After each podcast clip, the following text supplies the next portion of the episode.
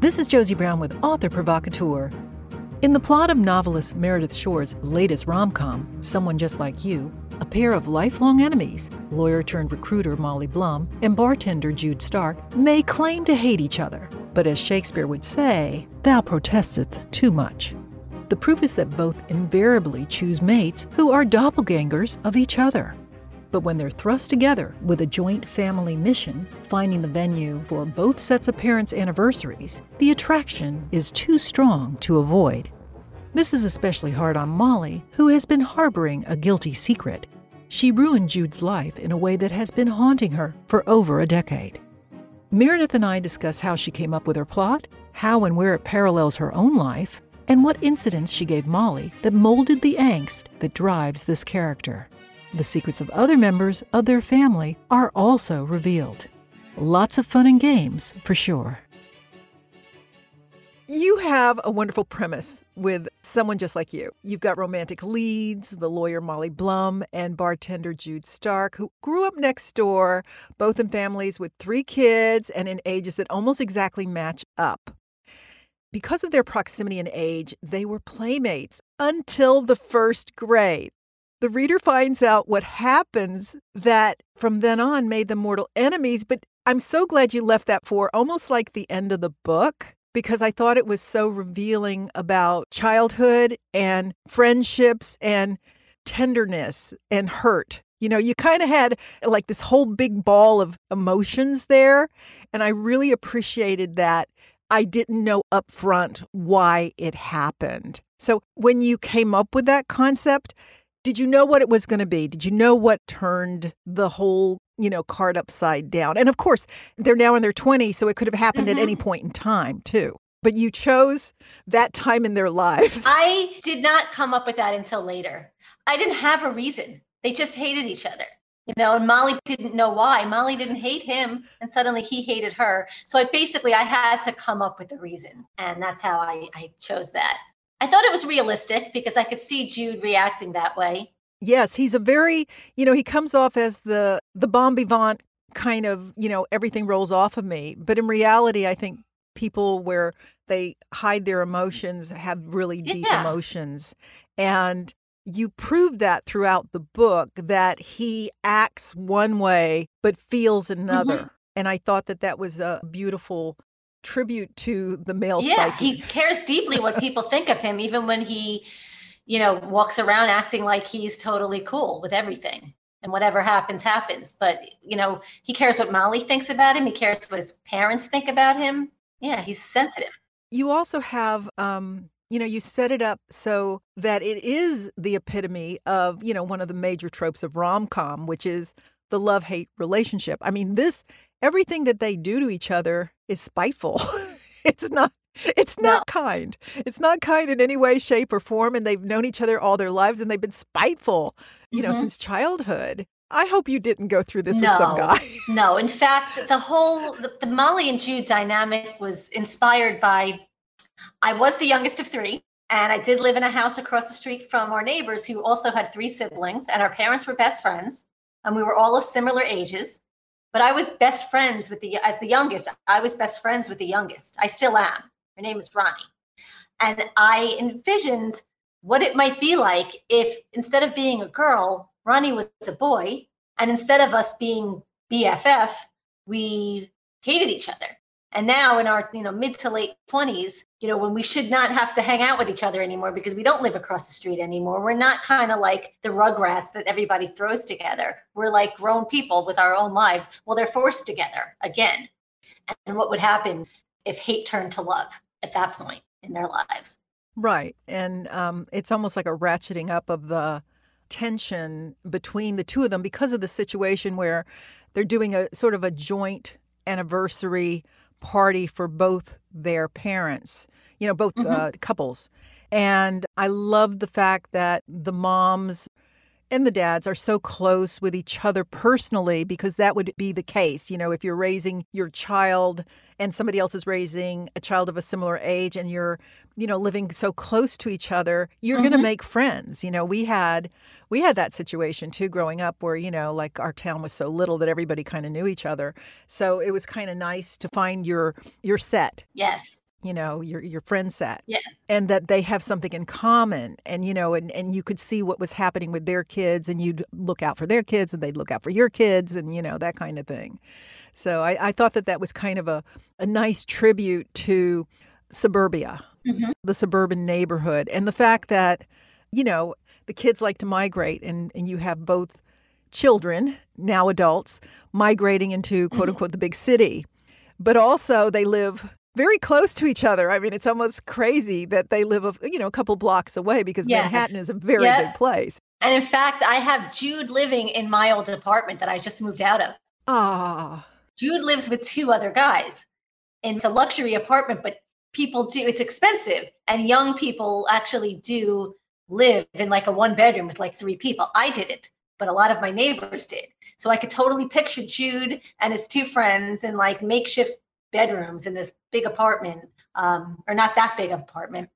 But Molly, I pictured her, there's an apartment a couple blocks, it's a real apartment, and it's nicer, and it's a, you know, co-op, and it has private outdoor space. So she's there, her lawyer, and, you know, making money, and then him and his friends who haven't grown up, or seemingly don't seem to have really grown up, they're all living together, just a couple blocks down. Because in Manhattan, yes, they only live like 6 blocks away, but Manhattan is so dense and there's so many people there that they might never run into each other. And they barely ever did. Right, right. The other thing that I so enjoy, and you do this with every book, it's not just this book, but you kind of round out their universe of friends and family. You make everybody very layered. You don't like just have this one-dimensional mother or father or best bud or whatever. There's always like these layers inside of the characters. I especially appreciated, you know, her best friend, who was, you know, so posh and so worldly, but at the same time, you know, she had this down and dirty side of her and a vulnerable side. But the love between the two of them is there, as well as Jude with his roomies. You know, they're like guys, but they're layered, and they're at the stage of their lives where they should be, you know, having some layers to them. And you kind of did that. You made it beautifully layered. Tell me your process when you're building out Jude's world versus Molly's world. Was Jude, did you think, oh, he'll have 2 roommates, not one? I mean, how do you come up with your whole process of world building? Well, in this case, Alex and Jerry were existing characters from another work in progress that I was working on. I thought they would be great because they were transplants from LA. They're a little bit on the dorky side, kind of a lot on the dorky side, but they're really good guys. And I felt like Jude is a little bit cooler, but he also has this, he's good looking and he's a bartender and he's a baseball player, but he's also a little bit dorky, a little bit goofy. And I just thought that they would round out really well together. And as far as Esther, I just wanted her friend to be British. I don't know why. I wanted her to be a British expat, and I wanted her to be a little bit less straight-laced than Molly, who isn't really, I mean, she's not a prude, but she does do the right thing, and she's a list maker and a people pleaser. And I wanted somebody who was a little bit, who knew how to kind of loosen her up a little bit, because in my previous book, As Seen on TV, I felt like it was the opposite dynamic, that Adina was actually a little bit cooler than Kate, you know, and I wanted it to be the opposite this time. I wanted like Esther to be a little bit more worldly. Right. And, you know, Esther is more worldly, but she's not a stick in the mud. No. She rolls with the flow. She kind of steps in danger, I think, a bit more than Molly. Of the two, I think she would be the dangerous of the two. Molly would have like 911 on her phone ready to call just in case, you know, and Esther would leave her phone at home if she had to. She would just want to have fun. Which, you know, leads me to another question. Molly is someone who does everything by the book. And there's a reason why her personality is that way. And I thought you made a beautiful transition as a human being for her from child to adult. She's had a bit of trauma that makes her not step out of the lane that she thinks she needs to be in. Explain why you saw her that way, and with someone who's so buttoned up, why it is so difficult for them to feel like, you know, I have to be this way. She wasn't always like that, and yet you kind of drove her that way, and it kind of was the domino that made all the rest of the dominoes fall. I wanted Molly to have this sense of responsibility that she really didn't need to take on, but nobody told her otherwise. You know, I mean, she was the youngest, her sisters were older than her, and they didn't take her very seriously as a little girl, because when you're that age, their age difference was like 7 years, like I think 5 and 7, just like mine with my sisters. And I wasn't their friend, you know, like I was their baby sister. And so when her parents separated when she was younger, she kind of like had nobody to talk to about that. And she took on that responsibility. Like, I just have to make sure I'm the good girl. You know, I'm seeing my oldest sister is, you know, rebellious, and she's getting caught shoplifting, and she's in this stage, and she's making it really hard for my parents. And then Nicole is this needy one. She always wants to be around mommy and hold her hand and sleep in their bed, and they don't have any time for themselves because it's all about Nicole. And so I don't want to add to that, is what Molly is thinking. I want to be the one who makes it easier for everybody. And that just kind of like stuck. And especially when her dad did move back in, couple months later, and stayed there, she's like, it's almost like a superstition. You know, I act this way and I don't do anything wrong. And look, he hasn't left again. So let me just continue that. And then, I mean, right. She wasn't constantly thinking about her parents staying together for the next like 10 years, but that just became her personality, that like bad things don't happen when you just follow the rules and when you behave and when everybody's getting along. So I'm just going to keep doing that. So I won't rock the boat. And yet this new event that she and Jude have to plan for these two families kind of, you know, puts the tension on both of them to rock the boat. But they have to rock their own boats before they can rock the family's boat. Yeah. And by that, I mean, they're not kind to each other. They're almost, you know, immature. Almost, yeah, I would crudely immature. I would say they're immature. You know, I don't think they're not cruel to each other. They're just immature. And like Molly was ready to just let bygones be bygones, plan this party, get it done, get it over with. And then Jude had to, you know, go first and trick her into going to this bar that where they weren't expecting them. So she couldn't just sit there. And Esther goaded her. And how do you let him get away with this? So I feel like it sounds incestuous because they become lovers, but it's almost like the sibling thing where when you go back with your siblings, you become the people that you were when you're younger. When I'm years old, and when I'm with my sisters and my family, I am the youngest child. I am the baby, and I revert right back there. And we all do. We all become that place that we were when we were younger, and it just happens like that without any thinking or any planning.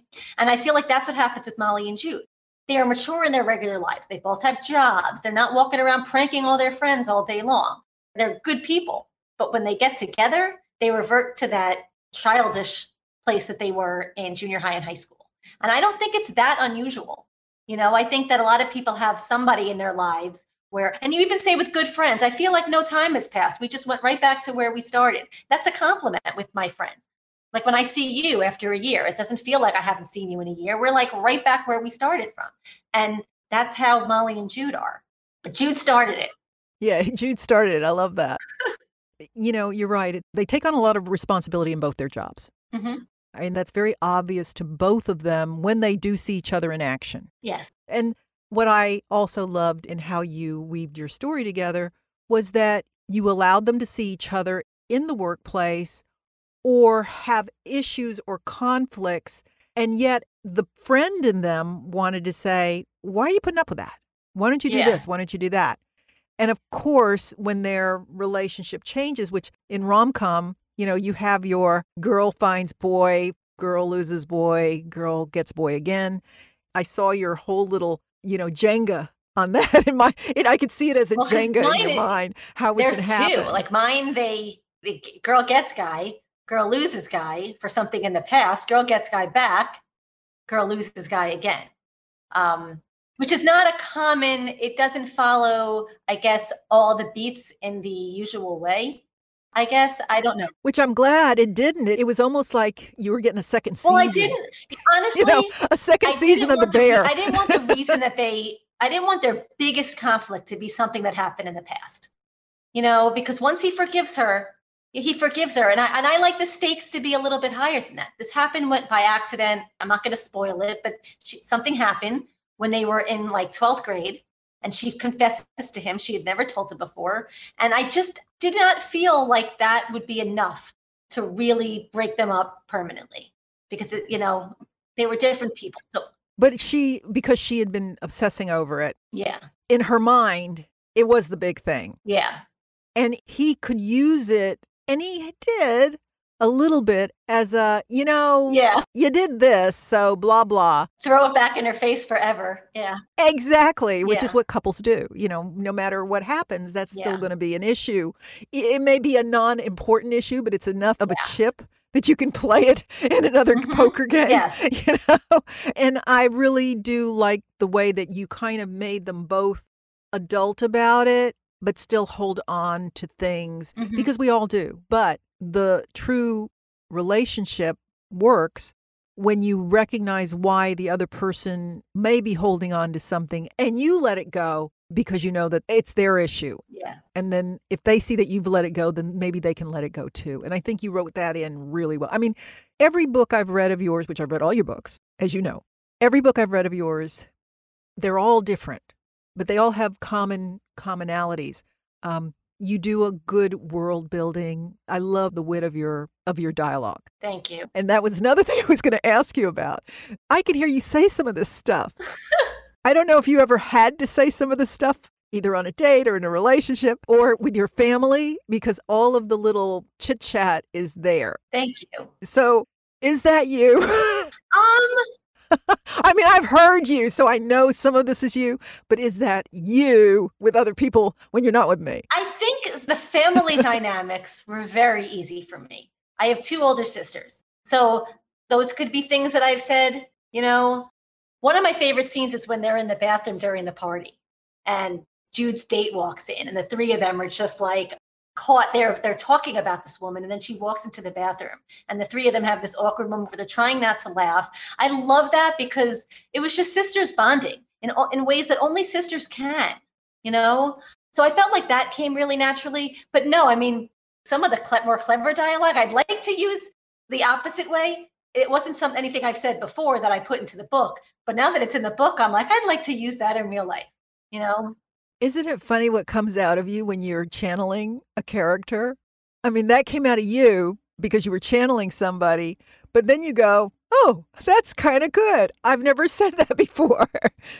Thank you. I've gotten a lot of my reviews have said that they like the banter between Molly and Jude. So that's always nice to hear. Yeah, and I can see why that would have been something that people would definitely come out and say, oh, this really works and here's how it works. I also felt like, you know, again, your characters are mature enough, even in their late 20s, to realize certain things in their lives may or may not work out. And, you know, Molly had a different way of internalizing it. Or I should say Jude had a different way of internalizing. For example, you know, when girl and guy gets together, because of their difference in personalities, you know, she's Miss Full Steam Ahead and play everything by the book and have the book. She creates the book. And he's like, whoa, whoa, whoa, whoa. You know, I let things happen. I network. I do this. I do that. And, you know, it's so unher, so unher. I know couples that have succeeded that way. And I have known couples who have failed that way, you know, that they're, you know, too much alike or not alike enough. I feel like you gave them both just enough to forward the conflict. As you say, the second loss, you know, girl loses guy again. Well, I think for Molly, she was especially motivated to help Jude make his dreams come true because she felt responsible for him not having his first dream.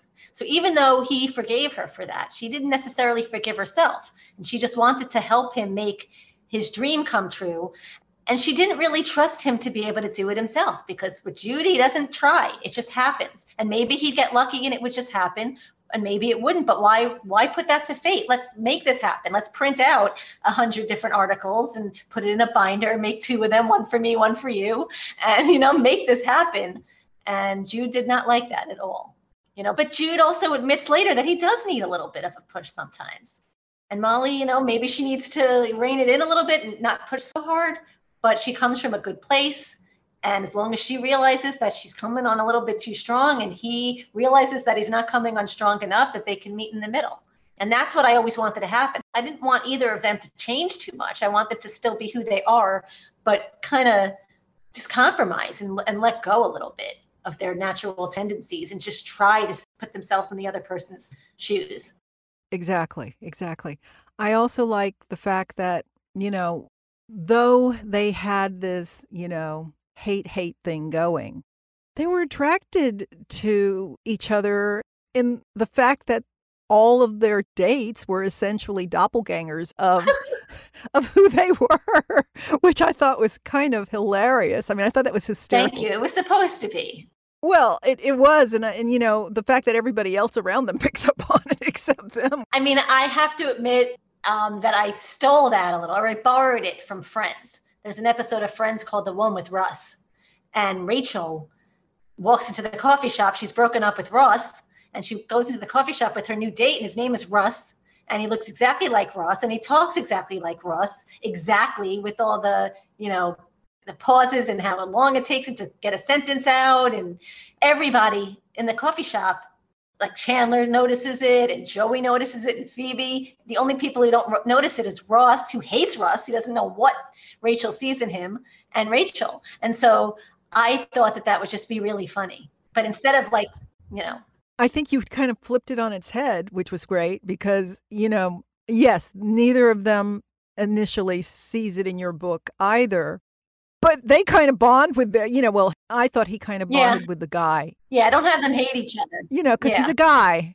They don't hate each other. The girls are a little bit more standoffish. Yeah, I think that Jude took it in good stride. He thought it was funny, you know, whereas Molly was, like, mortified, like just really shocked, you know. And Esther's like, you know, your bartenders are like clones. Jude's kissing a girl who looks just like you. And she's like, not all brunettes with blue eyes look alike. You know, so I tried to, like, feed the clues, like, slowly, you know, and then have it all come together, come to a head at the anniversary party, which is one of my favorite scenes. When she finally notices it and realizes it, I thought that was really fun. And I still like reading it. I mean, I've read this book way too many times. I never want to read it again. But there are certain chapters that even when I read them again, I still like them, which is a good sign, I guess. It is, and I hope at some point, like a couple of years from now, you'll still pick it up and go, wow, I really enjoy this book. I wrote this book and I enjoy this book. I think that's one of the biggest thrills you can have as an author is that you can pick up your own book and enjoy it again. I still enjoy Blogger Girl. I've read it again, that whole series, and I'm like, it's still a fun book. But yeah, I'm getting the audiobook soon, so I'll still be listening to someone. We'll see what I think when I listen to it. Yeah. As you did in As Seen on TV, you have an epilogue where the readers leap with the characters into the future. And I thought it was beautifully done, and I wasn't expecting it. So to me, it's almost like, good, you know, I get some closure here with what happens, knowing just how you left us and then where we pick it up again. Mm-hmm. Had you planned that little ending all along, or did it just come to you? Pretty much. I wasn't positive I was going to do an epilogue this time. And then I was like, you know, romance readers like it. They want to know that everybody's okay. And so I decided to, like, not, usually it's like 6 months later or a year later and somebody gets engaged, you know, and I wanted to go a little bit farther because I thought it would be really funny if I bring things full circle. And again, I don't want to spoil it, but it's like Molly and Jude Part 2. I knew I wanted to do that pretty. As soon as I decided I was going to do an epilogue, I knew that that's how I wanted it to go. Good. Because I thought it was sort of a perfect, like, life circle. You know, here we are with, you know, the Lion King. What comes around goes around. Yes, the circle of life. The circle of life. There you go. So what's next? I know that you have a new book coming out next year. Yes, it's due as of today. It's due on Saturday the 15th, but I am going to turn it in on Friday. And it is, right now it's called Roommating. And it's another enemies to lovers rom-com about a Gen Z grad student and part-time library page who lives with a 70-year-old boomer who offered out her guest room in exchange for like lighthouse work, walking the dog. And there's an actual like website that does pair people like that. When you have an older person who has money and struggling, Gen Z, college kid who doesn't, they push them together. So the two of them live together. They're very, very happy. And then the roommate's grandson moves in temporarily because he has lost his way. And his estranged grandma has invited him to stay on the couch while he finds himself and figures out what he wants to do next. And the two of them, the main character, Sabrina, the grad student, and the grandson, Adam, they butt heads. But then eventually they fall in love. But it's a roommate. It's not opposites attract. It's more of a grumpy sunshine. Sabrina is really, wants to think the best in people. And Adam is a good guy, but he's grumpy and he's slow to open up. But they bond over reading. And the whole book, it's a love letter to Manhattan, to libraries, and to grandmas. And I'm really proud of it. And it's got more New York vibes than any of my other books. And I wonder if that's because as I was writing it, I was moving out of Manhattan. And for the foreseeable future, it'll be the last book that I write as a Manhattanite. And so it was extra special to me. And I don't think I was consciously doing that, but the energy and the vibes, the appreciation for Manhattan is like, as I'm reading it back, I'm like, yeah, this is like, a lot of people said there were a lot of New York vibes in Someone Just Like You, and there are. It's set in Manhattan, and they do all the like the Sunday fun day brunch, and there's a lot of like Manhattan stuff. But this one is just the love, I think, of Manhattan is a little bit more intense. A love letter. Yeah. I think that's great. And, you never know. You might be back. Yeah. I mean, I do think that I am a New Yorker. And I love where I live now, and I love my space. If I could have this apartment there, I would. I couldn't live in that tiny space anymore, and it's so expensive. Well, when they make Someone Just Like You into a TV show, which is how I envision it, or Roommating sounds like right up there with television gold. Yeah. I think you'll get your wish. Yeah, I mean, that's what it would take for me to be able to move back there, having one of my books be made into movies or hit in the New York Times. So people, please pre-order, because right now I have two jobs and I can't leave my paralegal job yet. That's okay. You get a lot of fodder from that job, so that's pretty good too. That is true. Meredith Schorr's Someone Just Like You is in bookstores now. This is Josie Brown with author provocateur.